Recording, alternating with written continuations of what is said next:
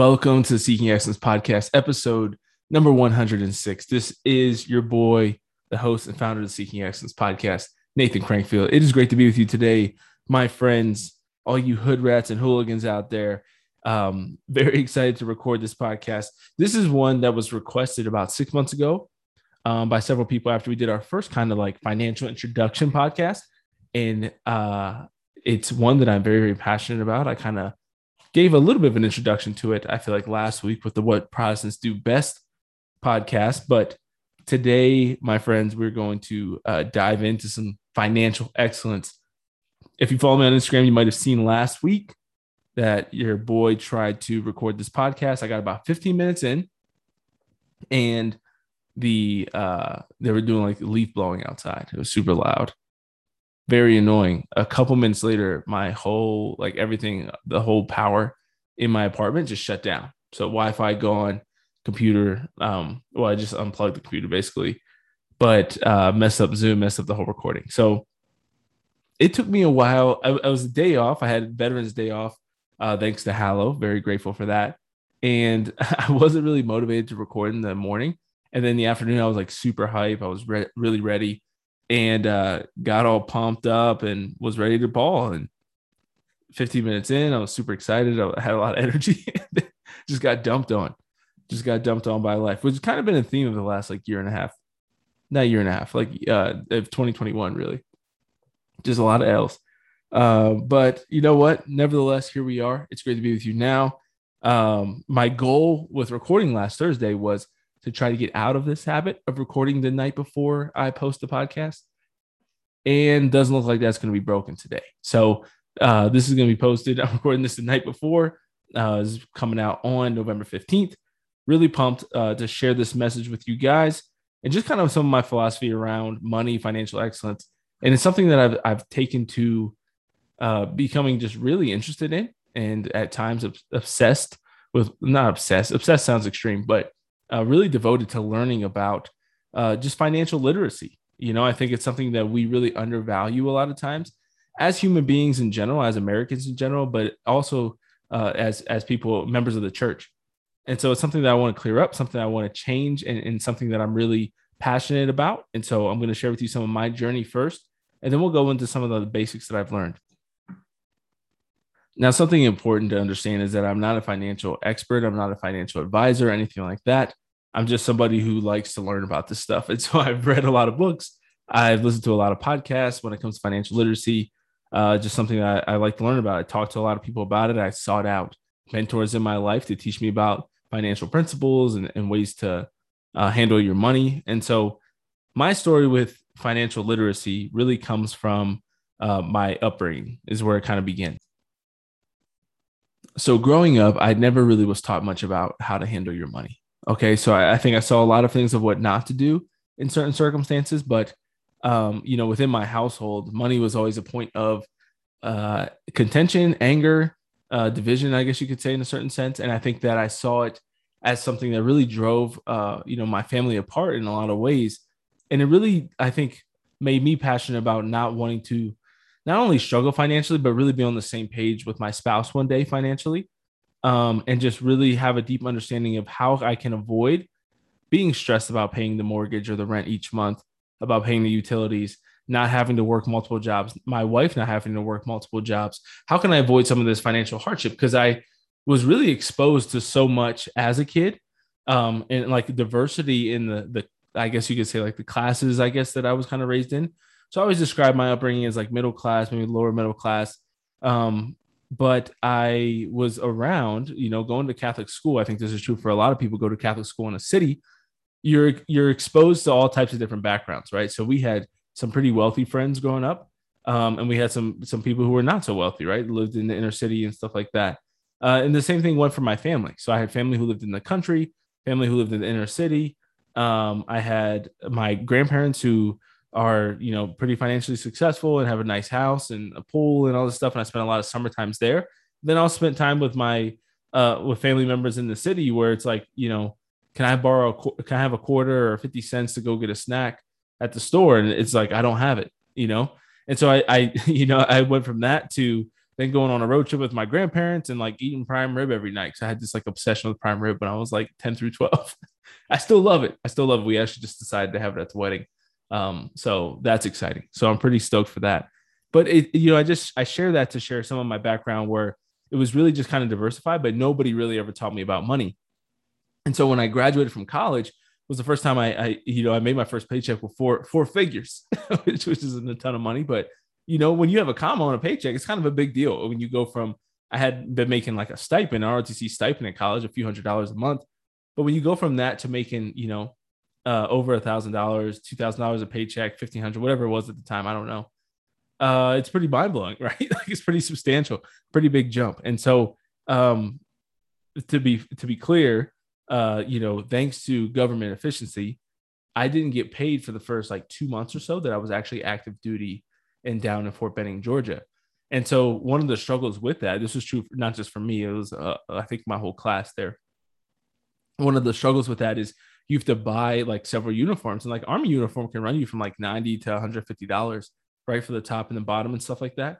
It might be more, it might be less. I can never, I can never, I can't really remember exactly what it was, but it was, it definitely is near a hundred dollars, and, and then could be a much more. And then that's not including like your canteens you have to buy, your flashlights you have to buy, your headlamp, your um, you know, getting your stuff sewn on your uniform, like all these different things, right? So there's a lot of expenses that really add up fast.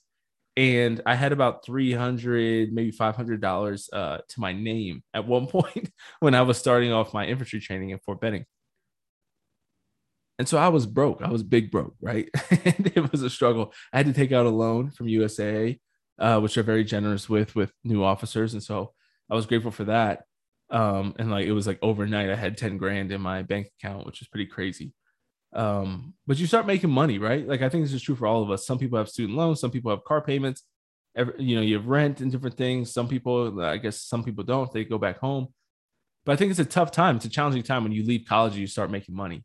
And so I was really interested in this. I, I kind of just at, at the beginning just started saving it and I didn't know what to do. Um, and then I went to Ranger School. When I got out of Ranger School, moved to Fort Bragg. That's when I really started to dive in deep. And um, somebody recommended to me for the first time Rich Dad Poor Dad by Robert Kiyosaki and introduced me to a lot of Dave Ramsey principles and things like that. And that was when I really started to take it seriously. And I think one of the important things in that with the financial mindset was really starting to realize um, what you're capable of in the United States of America.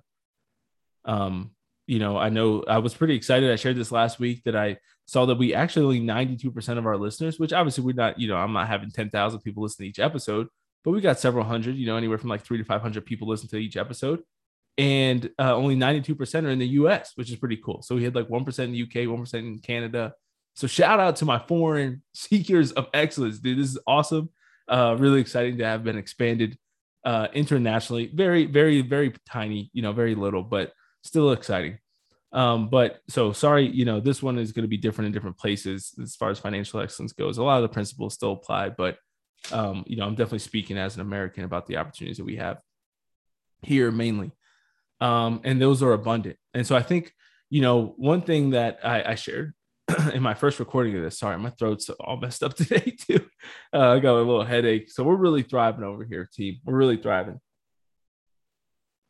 So um, I was listening to Jordan Peterson last week. That was part of what got me so excited to come back and record after physical therapy before the whole Wi-Fi internet uh, power mishap. And one thing that he said that really struck me is he said a lot of people spend a lot of nights staying up, worrying or feeling guilty, whatever, about wrongs that they've committed in the past and how they might mess up their lives in the future. Right. So, you know, I know people who are like this. I think there's a lot of women in my life who are like this where they spend a lot of time thinking about how I might mess something up in the future, right? I might forget something, not me personally, but like we all do this, right? Like we think about this past weekend, for example, I was traveling to um, Tulsa. We went to Tulsa, Emily and I. It was like our third uh, speaking gig together, which was pretty exciting. And so traveling, like you can think the night before, right? Like, what if I forget my talk? What if I forget my notes? What if I'm not good? What if I forget my passport and then I get messed up at the airport? What if we don't make our connection flight? Right? There's all these different things that could go wrong. Um, what if I lose something? You know, like there's just so many, so many mistakes that could happen. And so Jordan Peterson was talking about how we're we're very naturally inclined to think about the ways we can mess up the future, but we're less inclined to think about the ways that we can improve the future, how we can make it better, the things that we can do that are good, that build things up, right? That improve our lives and the lives of other people. And so that's something that I think is really important. I think that many people right now, if I ask you to brainstorm five to 10 terrible financial decisions you can make today, it'd be pretty easy for you to do so, I'm sure. Um, you know, uh, you could buy a car you can't afford, buy a house you can't afford. You could, um, you know, burn money literally physically. Uh, you could just buy a bunch, rack up a bunch of credit card debt. You could stop paying your student loans and like default on loans and things like that. So there's a ton of different things you could do to make bad decisions.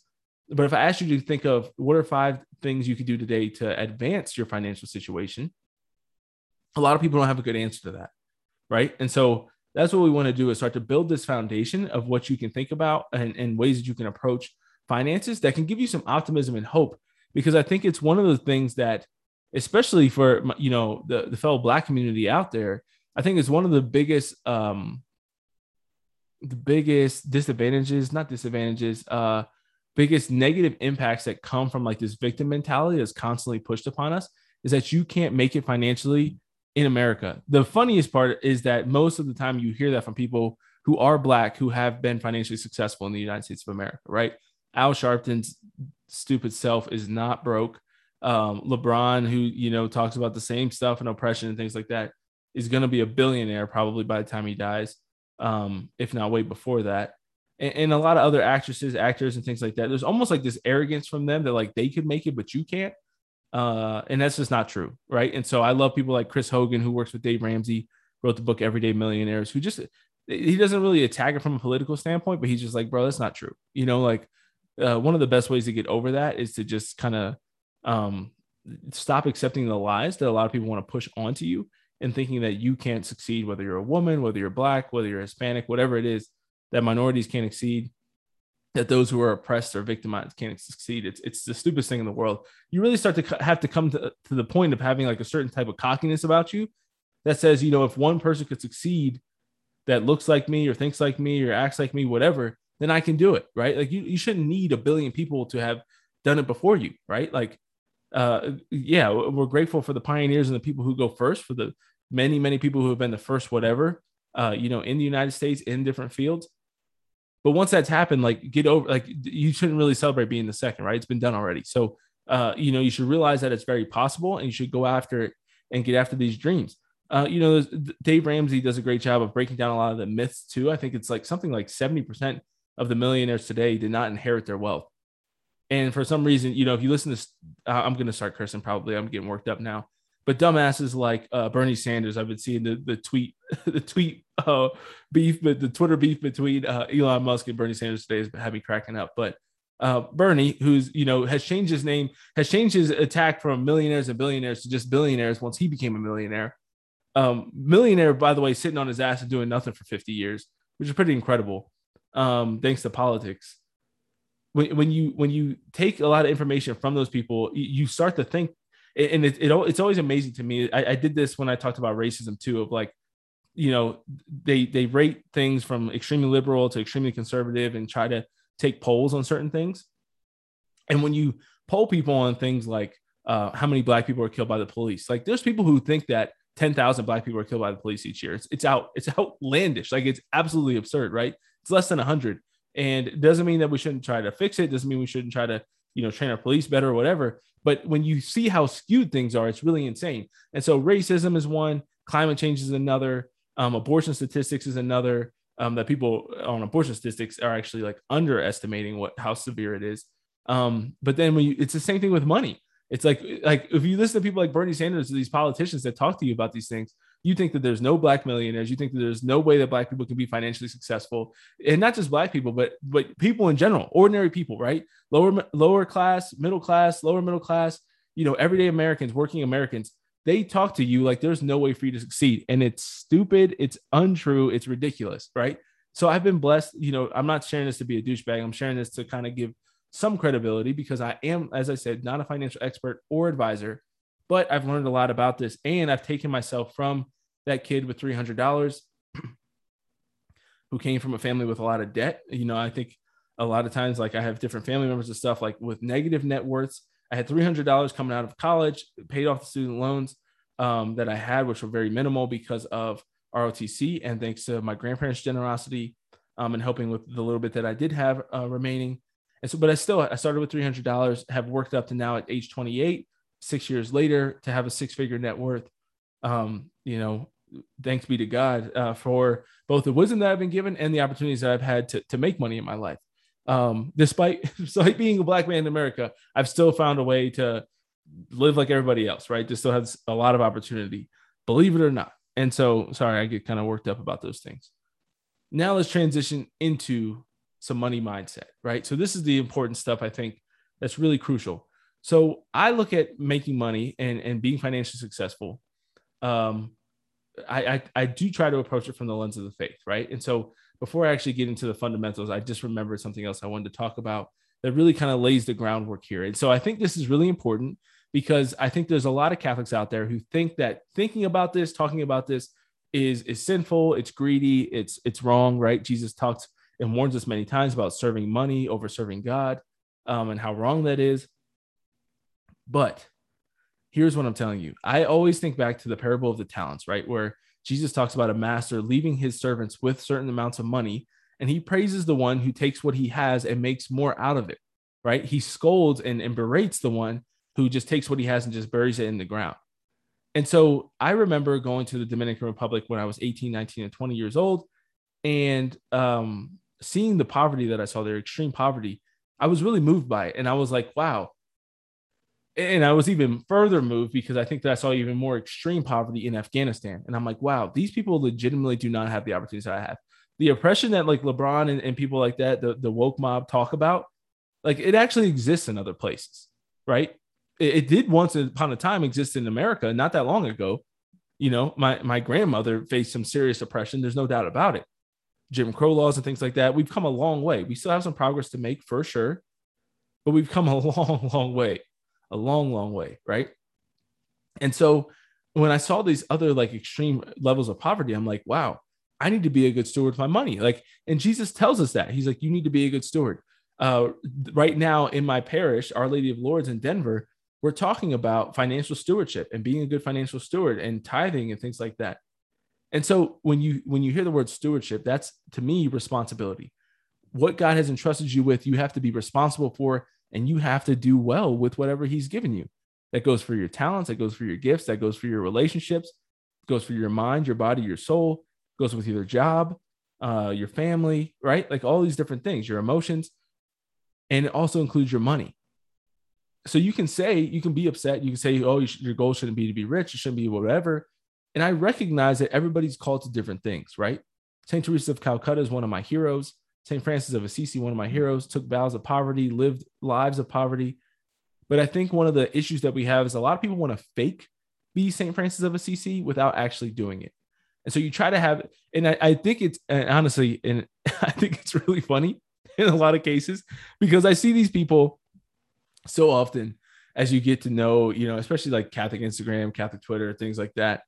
Uh, a lot of these people, and a lot of times they're women, um, not always. And I'm sorry, you know, some people are gonna get this is gonna feel like this is an attack, but it's pretty funny to me.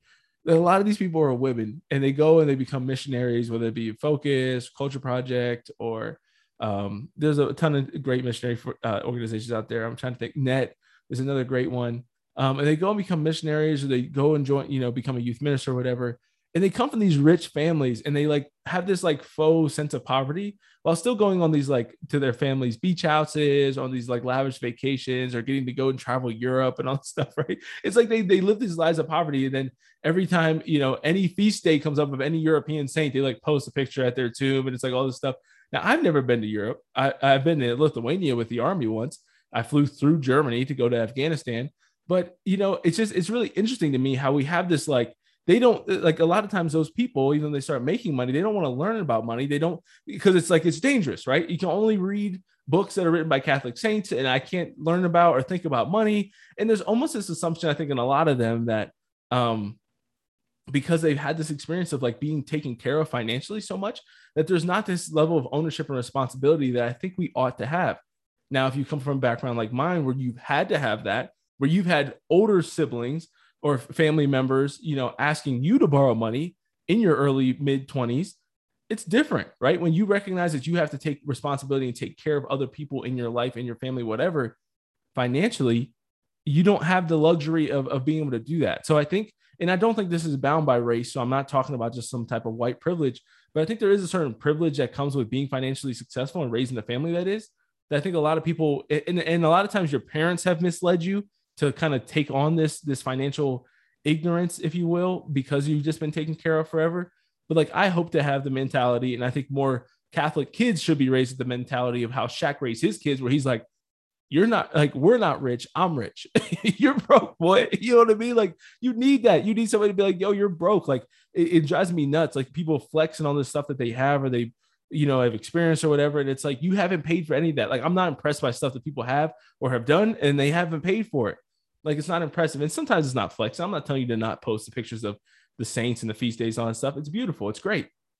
But don't then do that and then be like, money's bad, money's evil. Cause it's it just doesn't work like that. Like the church needs money to run. Every missionary organization that I named, they fundraise their salary salaries and they need donations. They need donors, right? Like over time, like Seeking Excellence, we're going to start to accept donations so that we can continue to have great people on the podcast and to create more content create these videos and help people to, to actually achieve this life of excellence, right? So don't, uh, all I'm saying, the only reason I criticize there for a little bit is to say, don't criticize learning about financial success, right? Because it's important. And, and I think that it's something that is more important to those of us who were not raised in um, financially, um, like, uh, I'm trying to think of the word that I want to use. Sorry, I still, I definitely still have COVID brain, and my memory is like unfathomably bad. Um, but people who are not raised in financially settled um, or safe, I guess you could say, environments, right? So those people are going to be more passionate about money. It doesn't make it bad because we need people to raise money. We need people to raise money to give to places like Afghanistan and Dominican Republic and Haiti and all these places that really do suffer from serious oppression um, and um, lack of opportunity. Right. So we want to we want to be mindful of that and be good stewards. All right, I got a little bit more mindset for you. Then we're gonna get into some practical things, right? So check this out. So I look at money, my whole approach to money, my philosophy around it is like the game of basketball, right? And I'm kind of the head coach. In basketball, you have both offense and defense. You have to play both, right? You have to play both. The way that I view it is that defense is, and what defense is what we're going to really hone in on today. The next episode is going to be on offense. Defense is all about budgeting and making sure that the enemies what are your enemies? Uh, trying to keep up with the Joneses, right? Trying to look rich, trying to have nicer things than you can afford. Um, the defense is, is the student loans that you have. Um, any type of people who are trying to get you into debt, trying to get you to buy a car you can't afford, a house you can't afford. Um, defense can be your spending habits, right? Like you might be more naturally a spender than you are a saver. Um, it's all of that, right? It's so it's the money that goes out from what the money that's coming in offense is all about your income and your assets, right? So offense is about, uh, you know, it's like scoring, right? It's like getting the score up uh, as opposed to trying to keep the score down for in another sense. And so um, offense is all about income and assets. And so in that episode, we're going to cover about um, ways that we uh, can increase our income, ways to improve that, and assets as far as investing uh, in different ways. We'll talk a little bit about um, like retirement investing, IRAs and 401ks. We'll talk a little bit about crypto. We'll talk about uh, real estate. We'll talk about business. We'll talk about all kinds of different things, right? Creating a game winning strategy is, will be how we kind of close that one out. Um, and both of them have opponents, right? Just like when you're playing defense in basketball, you have opponents that are trying to score on you um, and get the best of you. And then just like that uh, in offense, you have defense, right? That's playing against you. Um, and so we'll talk about all those kind of things. We'll break that down. But first, I want to talk just about budgeting. That's the defense. So, one of the best uh, pieces of advice I was ever given financially was to go back and do a 90 day audit. And so I did this 90 day audit on the last 90 days of my spending. And so I did this in about October, yeah, October of 2016. So about just over five years ago, which is pretty cool. And so I did my first 90 day audit. I went back and I literally like go back through every card statement you have. Most people aren't even using cash. We were using cash a lot more five years ago, so it's a little bit more difficult. But last five, last 90 days, go back in each month and see how much money you brought in and how much money went out. like I'm, I'm to try to take this from somebody who's like i'm trying to talk to the people who have just graduated from college or are you know 27 years old and have never budgeted in their life or are 35 or 40 or 50 who have never done any of this right and so i'm trying to make this basic so some of it's going to be more basic some of it's going to be a little bit more advanced so i'm sorry to those who are already doing this stuff some of this might be boring to you maybe fast forward a little bit but I think, you know, if I were to ask you the question, this is this is a good, good kind of like litmus test for you. If I were to say, how much money do you bring in each month? And you don't know within like $250, something's wrong. Right. And maybe if you're a waitress or you're in sales or something like that, and it varies a lot, maybe you give a window, but you should really have an idea of how much money you make, bro. You know what I mean? Like you should know how much money you're making. So have an idea of how much money am I making? What this 90 day review does is it says, how much money am I spending? So how much is going out, right?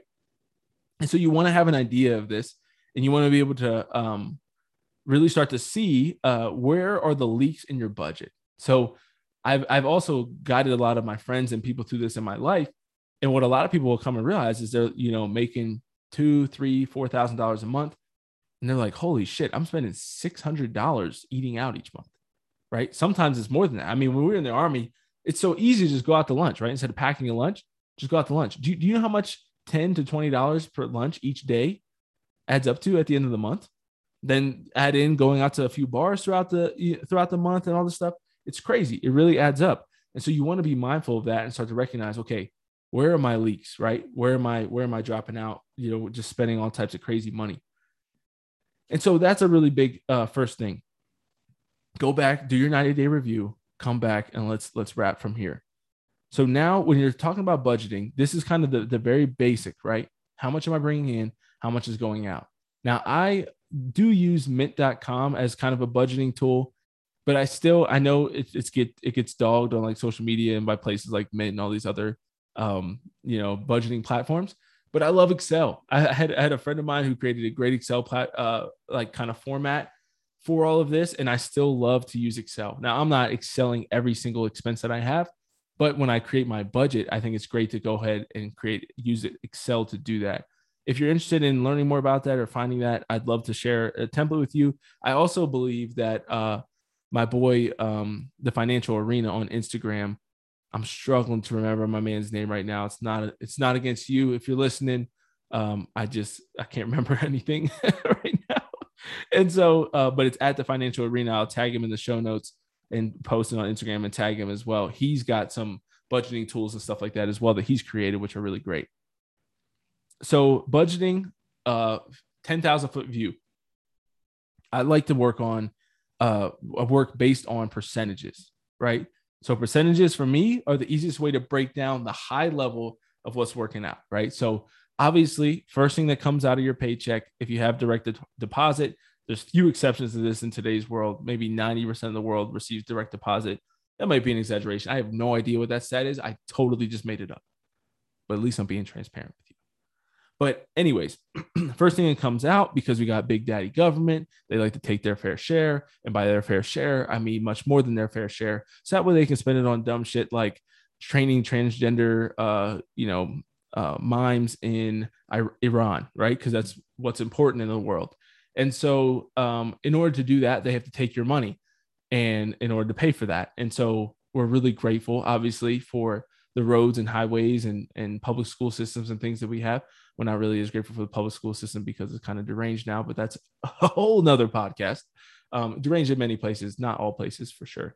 Um, but California, I can't imagine sending my kids to public school in California. Uh, might as well just send them to Russia, to the Soviet Union 40 years ago. Anyways, what I was saying was that the first thing that comes out is taxes, right? So you get taxed, it sucks. If you've never, I literally, I always say only only people who aren't interested in making money, don't invest, all this stuff can be the only people who don't give it give a damn about taxes, right? That, that vote for higher taxes and vote for the party that constantly wants to raise your taxes. Now, clarification on that.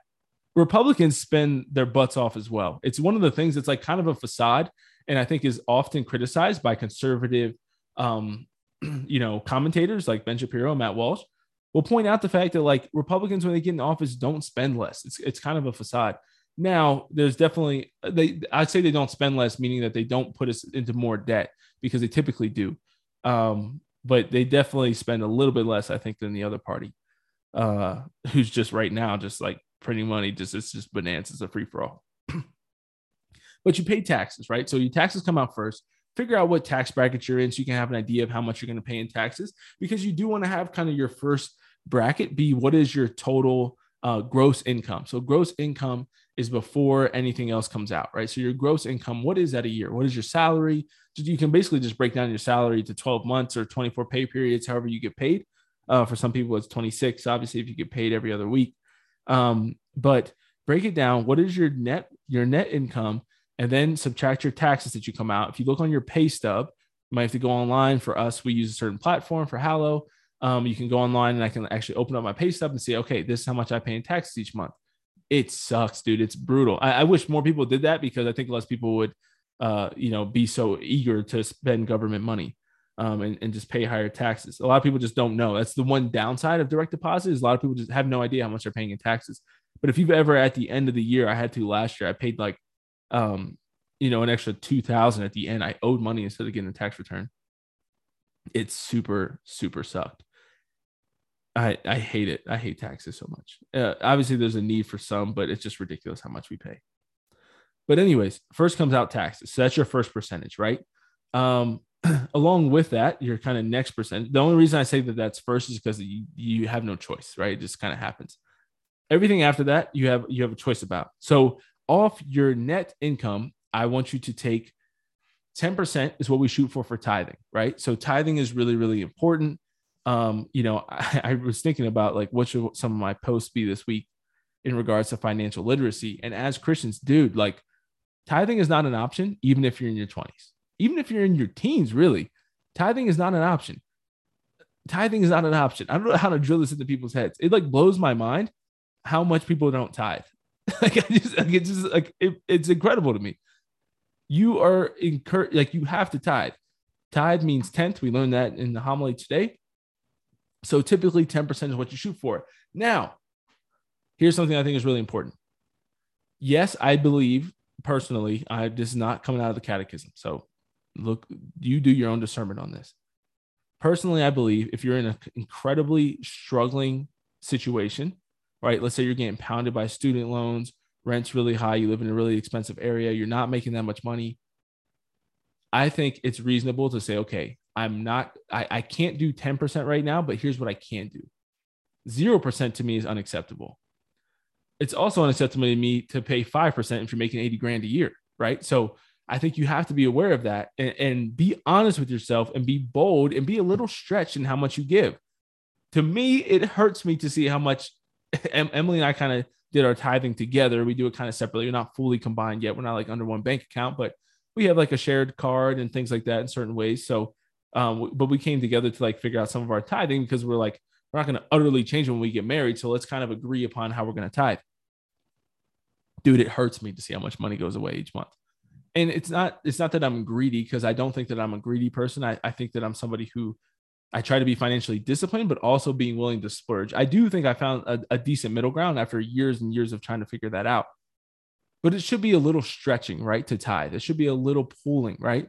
Um, but it should be something that's top of mind, right? So we just got paid for going to speak in, in Tulsa this past weekend. And tonight, the Lord gave us opportunity. They're doing the appeal for the seminarians. We have two seminaries in Denver, uh, Catholic seminaries. And so I'm like, perfect. Like that's what our 10% of that income will go to. And so it's kind of top of mind for me now after many years where I'm thinking about it, right? And I'm like, you know what? We have to tithe on this new income that uh, doesn't automatically come out because it's not in our regular monthly income. So we don't have it like automatically uh, going to things. So I would say figure out what is going to be your percentage for tithing, and and and be kind of hard on yourself. Right, the goal is to get to ten percent, um, but I think it's reasonable. I was kind of pondering this tonight in mass. Of, you know, we don't really give people a lot of leeway. Like the the priest tonight, when when uh, preaching on it, did not really give a lot of leeway on the ten percent.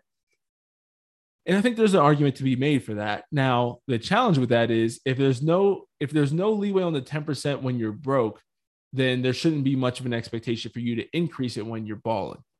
That's my personal thought. I think that it's good to have a standard Um, and I think there's a lot of ways in, in the church that we don't have a standard that we ought to, right? So like priests and religious have their expectations that they're going to pray, pray the liturgy, liturgy of the hours. But for us lay folk, man, the, the standards are pretty are pretty low. And sometimes I think it's it's why we have so many people who are not willing to meet them. Because me personally, like I'm drawn and inspired by higher standards.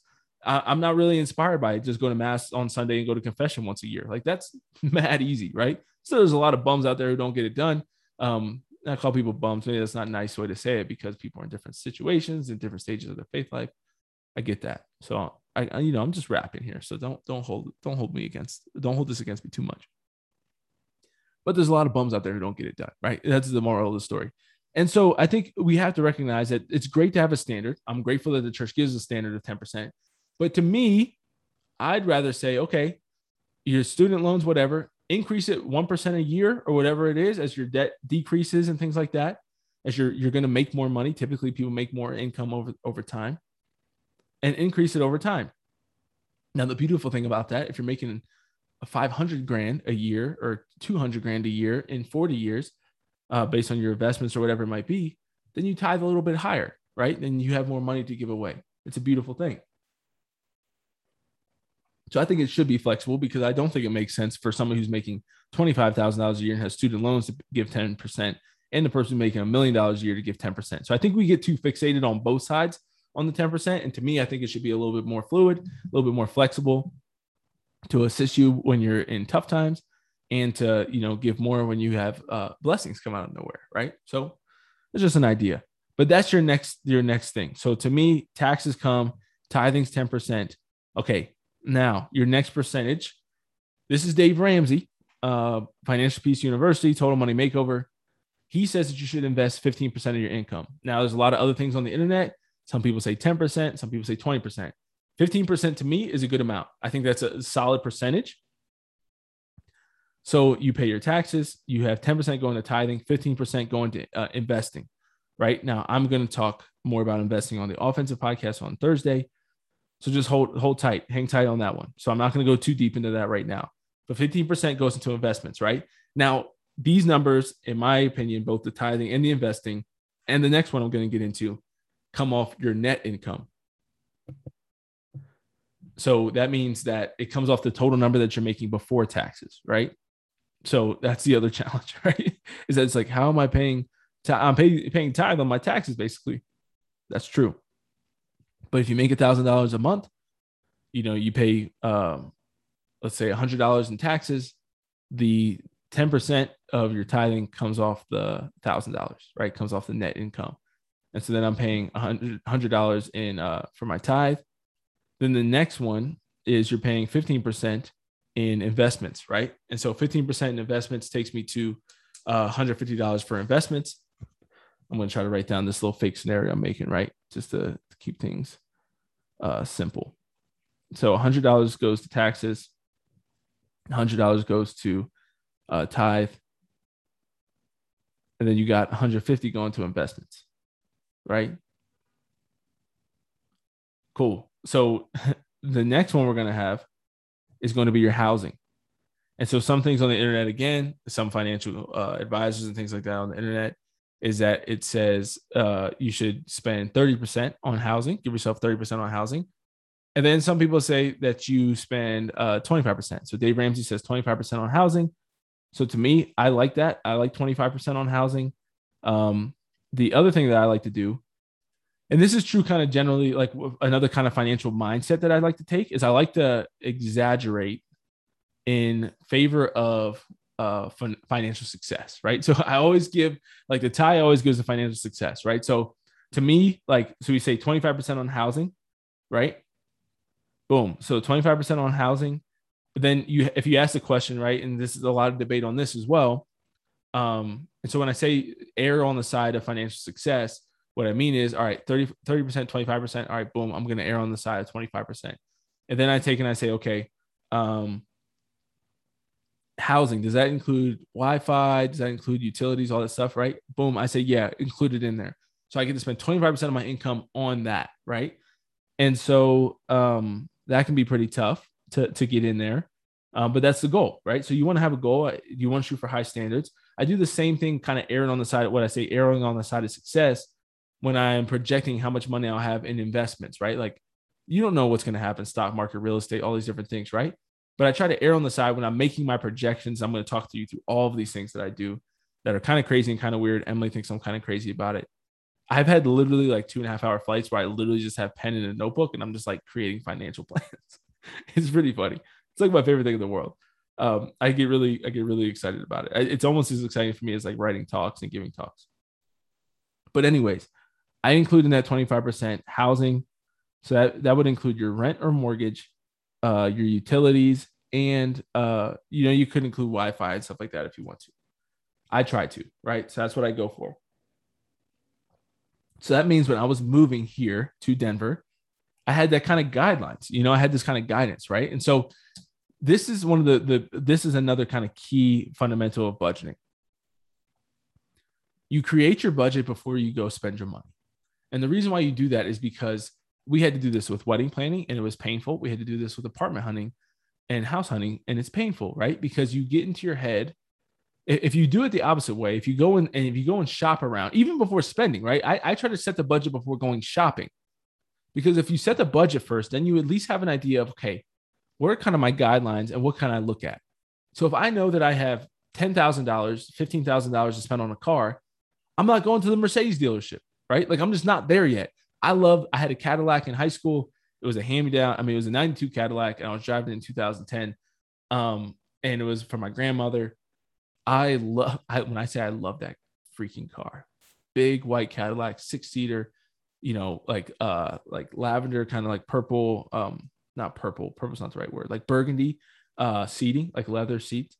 Oh my gosh, it was so dope. We'd just be bumping around the city of Harrisburg, riding in the Cadillac. If you were ever in the Cadillac, shout out to you for listening to this podcast.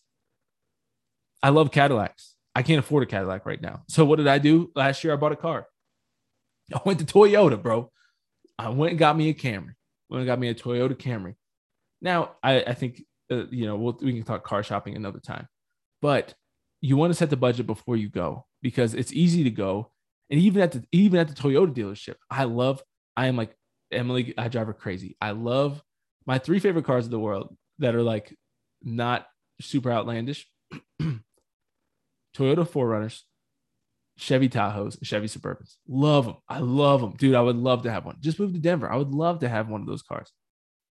I bought me a Camry, right? And part of that is because I set my budget before I went.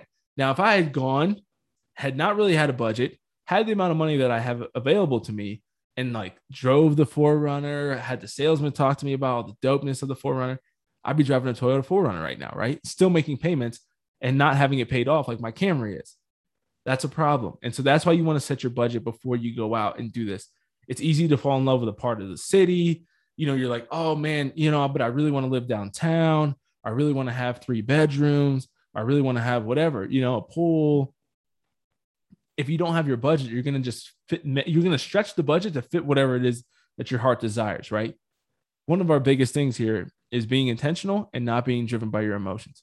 Regulating your emotions, paying attention to your emotions, being healthy with your emotions, but they're not your leader, right? They're not in the driver's seat. They're great indicators, terrible drivers. And so we want to go ahead and set our budget before we go out. 25% on housing gives you a good kind of guideline to go off. And then you can use that and you can, yeah, change it for your situation as needed. So I am a little bit stretched on that personally right now because I did somewhat budget the uh, 25% on Emily's income because we're going to be moving in. She's going to be moving in here after we get married.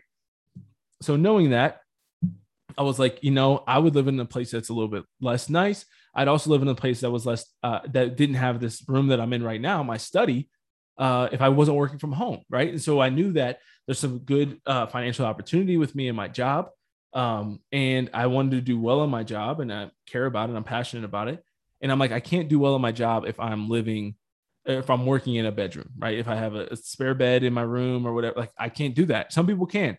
I knew that I wouldn't be able to. I needed a little bit of an office. And so I stretched it a little bit for the fact of having an office because I work from home and because we're getting married. And so we're going to be well within 25% once we get married and we don't have to pay Emily's rent. So 25% on housing, right? So if you give that 25% in our little fake scenario here, That brings us to $250 available for housing. Now, you might be thinking to yourself, holy SHIT, this isn't that dope, right? you start to break this mess down, look, let's add that up real quick. So you got 10% going to taxes. That's this is off a thousand dollar budget, right? Thousand dollars a month, which if you're making thousand dollars a month, you need to have a second job because that's horrific. If unless you're in college or something. But you know, we're trying to keep things simple. So I'm going to use a flat little thousand dollars, right? So thousand dollars a month. That means if I got hundred dollars going to taxes, 10%, hundred dollars going to tithing, 10%, 15 15% of my money is going to investing. So that's 150. And then 25% is going to housing. That adds up to a whopping. I'm going to do some mental math here real quick.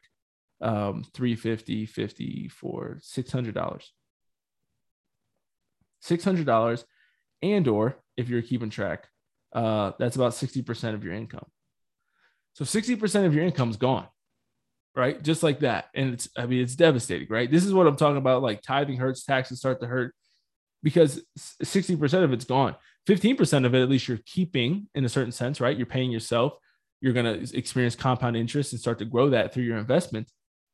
But I mean, even, even if you look at that, you take that away, that's 45% of your income just gone right away, right? That's going to other people. That's either making other people rich, whether that be the government or, you know, in, investing in your community, in your church, um, or your landlord, right? So 50, 45% gone. It's painful. So basically, what I'm telling you to do is live on 40% of your income. Now, if you're making a lot of money, let's say you're making 10 grand a month, eight grand a month, six grand a month. Um, and obviously that's not a ton of money, but it is a good, good bit, especially in your 20s. You can you can up some of those numbers, right? So I I shoot to invest a little bit more than 15%. Um, and there's times where it's more, times where it's less but you want to go ahead and, and try to up those numbers and, and just like you want to be generous with your tithing, right? There's certain times that people get certain appeals or whatever, or maybe you'll give a little bit more than you're giving. And so you're going to live on 40%. Now let's take that 40% and this is what we're going to budget off. So this is what I just said. This is what you're going to go ahead and use to budget before you go out shopping. Right? Now, if you're in a situation like let's say you're in a situation where you uh jumped out of college and you just made every bad decision you could. You bought a house that you couldn't afford. You bought a car uh, that you have payments on. You know, you didn't buy it in cash. You um, you have student loans, right? Like you're just you're just all jacked up. Living on forty percent when you still have student loans to pay, a car payment, and a house payment, or I guess the house payment would have been in the housing, but car payment and student loans, dude, that forty percent is going to dry up quick. It's going to drop really quick. So that's what I'm talking about. You might have to make some adjustments there. Um, and I don't want this to go too long. So I might need to do a part two, then a part three.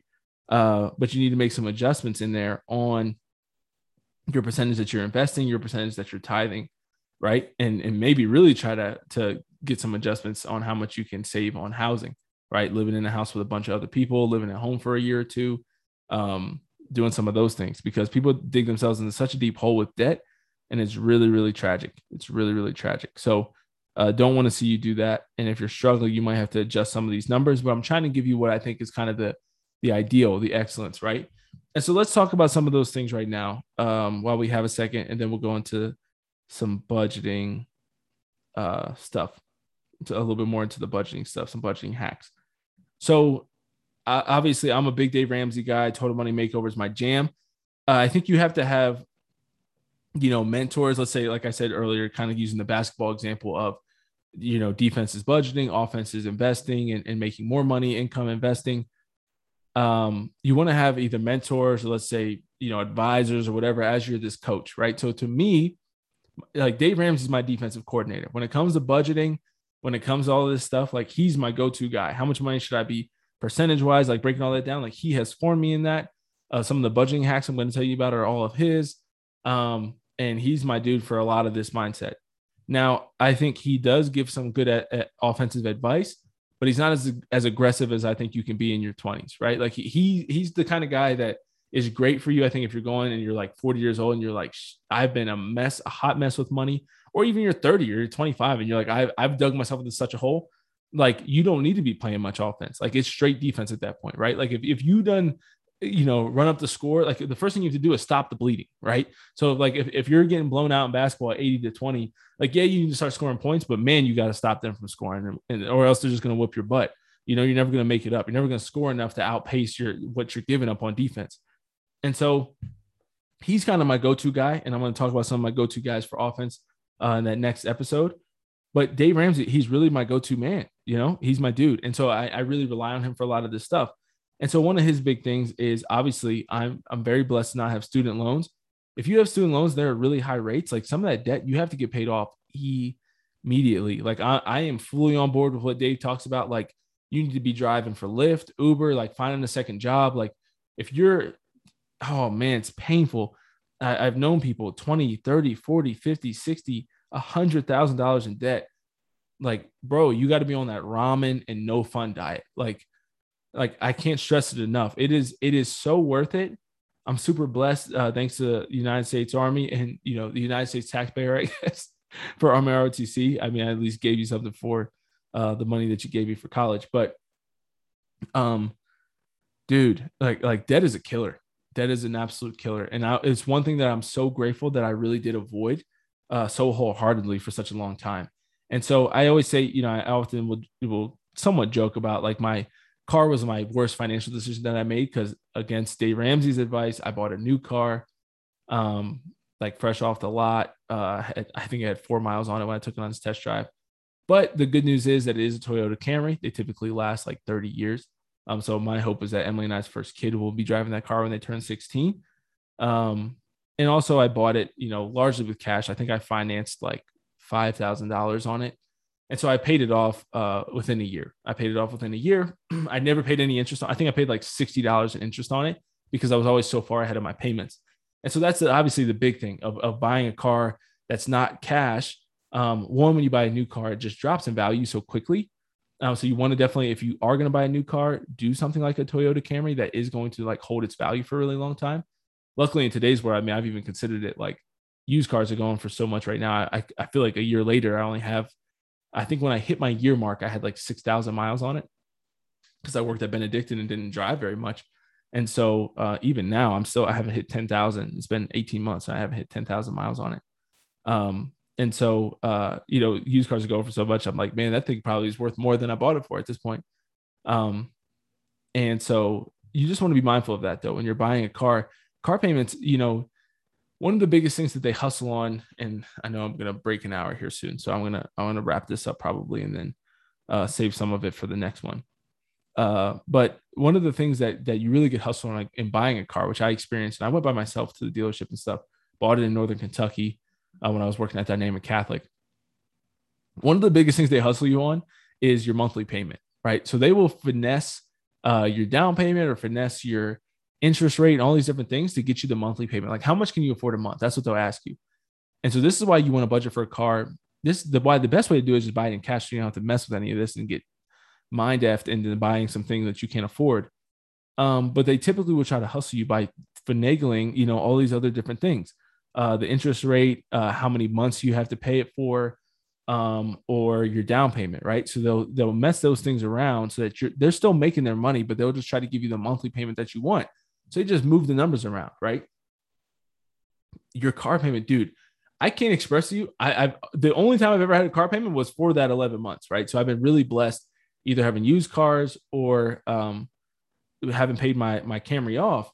Uh, you know, like having a car payment sucks, and I still never paid it like regularly, like a regular person. Like I pay a thousand dollars in a month uh, just to see it go down because I hated that I owed anybody money, and I hated the fact that like somebody could take my car from me. I really don't think that's cool. And you really don't own the car until until it's paid off, right? Like I I always stress this to people. This is the United States of America. As of now, we are still a free country. You're not a homeowner truly or a car owner until you own it. Like if the bank can come and take it from you, if they can make you leave, you don't own that thing. Right? Like that's not a thing in anything else in life. But for some reason in car, like car salesmen and real estate agents have convinced us you you get to take the cool picture with the house and like the keys. It's like we're homeowners.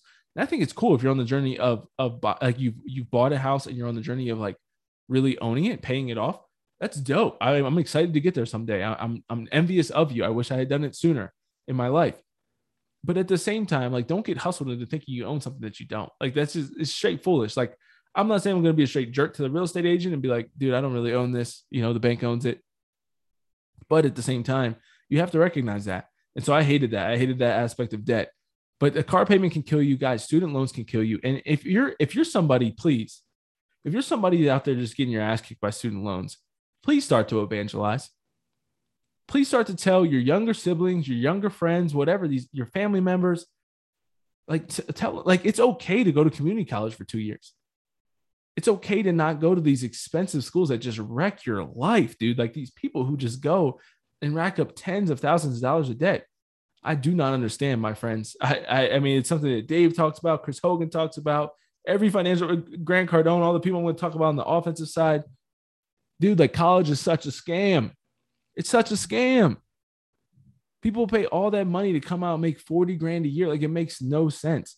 And I think this is one of the things that comes from us undervaluing being good stewards with our money. Because when you're not focused on that, when you're not thinking about being a good steward, you're not thinking about being financially successful for you and for the sake of other people, and for the sake of supporting the church, and for the sake of supporting the poor, and for the sake of supporting your family, then you don't think about this stuff and you're just thinking me, me, me. And if it's just me, then yeah, I can just go into 10,000, you know, tens of tens of thousands of dollars of debt. Who cares?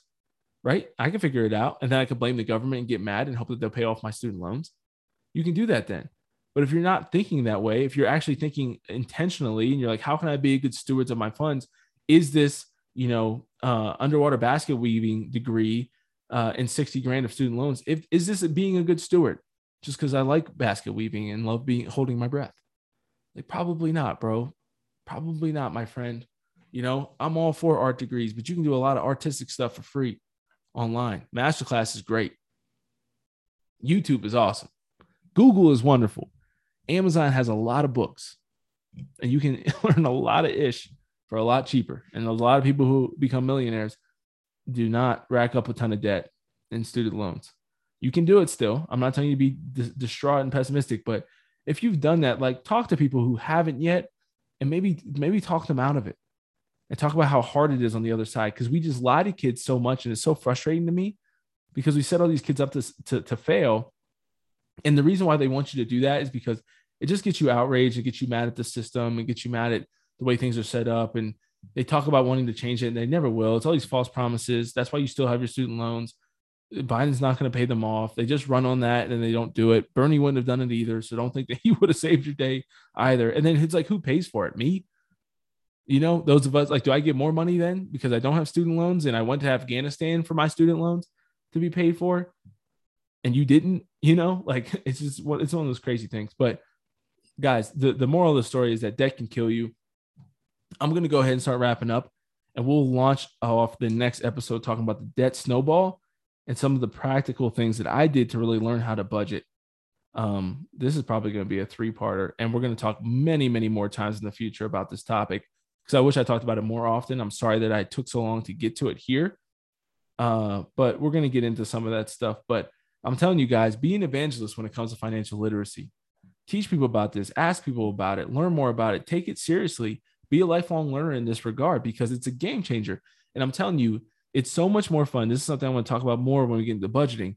It's so much more fun to buy things when you have saved up for it than it is to just spend money and then stress about it. Right. And I've done that. I've done both over and over again throughout the last six years of my life as I've been more intentional with my money. And it's just so fun. I'm telling you, I, I saved up before I bought my MacBook Pro, um, laptop that I'm recording on right now, and I love. And it's like it's awesome. I, I love that. I love that I saved up for it and I bought it.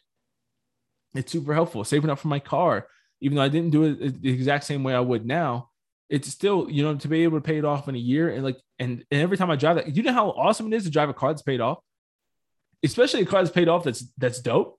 Like I mean, I'm not driving a Benz, but like it's a nice it's a nice Camry. Like I didn't get the cheapest you know, crappiest one, like I, you know, you know, 98, like that's broken down. Like I, I haven't, it's a nice car and I love it. And I'm like, man, like this is mine. Like I own it. Like it's the title's in my name, bro. You know, like it's awesome. It's like this is cool to own stuff. Um, and it doesn't mean you're materialistic. I, you know, I don't go shopping for clothes. Like I need new sneakers so bad. And so there's times in my life, there's areas that I, I try to be cheap. And there's times where I'm like, Emily, let's go out, you know, to this nice steakhouse. Let's go spend money on Broncos tickets. Let's let's do this or that. You know, we want to spend a lot, have a, a really nice honeymoon. And so there's times where you spend money. I'm not telling you to be cheap. I'm not telling you to be, uh, you know, materialistic. So there's going to be a, a, fine line we're going to journey on as we continue to figure out this balance. Uh, the virtue is often in the mean. I think that's true with money. Um, but the the one thing we can't be is is not a good steward, right? That's the thing we're going to be extreme on and be intentional with. Um, and so I hope you learned something today. If you did, this is a great one to share with other people, to journey with other people, and to have accountability because there's going to be a lot of practical steps we're going to continue to get into. Uh, your homework for today is to go back if you've never done the 90 day thing, uh, do the 90 day, and then I want you to go ahead and break down your money of your income, right?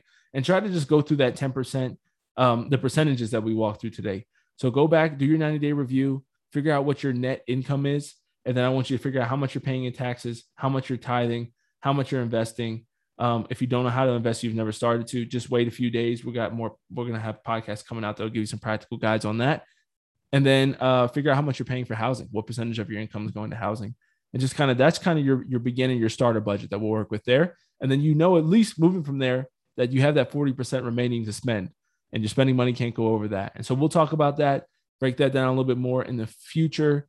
Um, thanks for joining today. Like I said, if you if you did get something out of this, if you enjoyed it if you learned something, please share it with other people.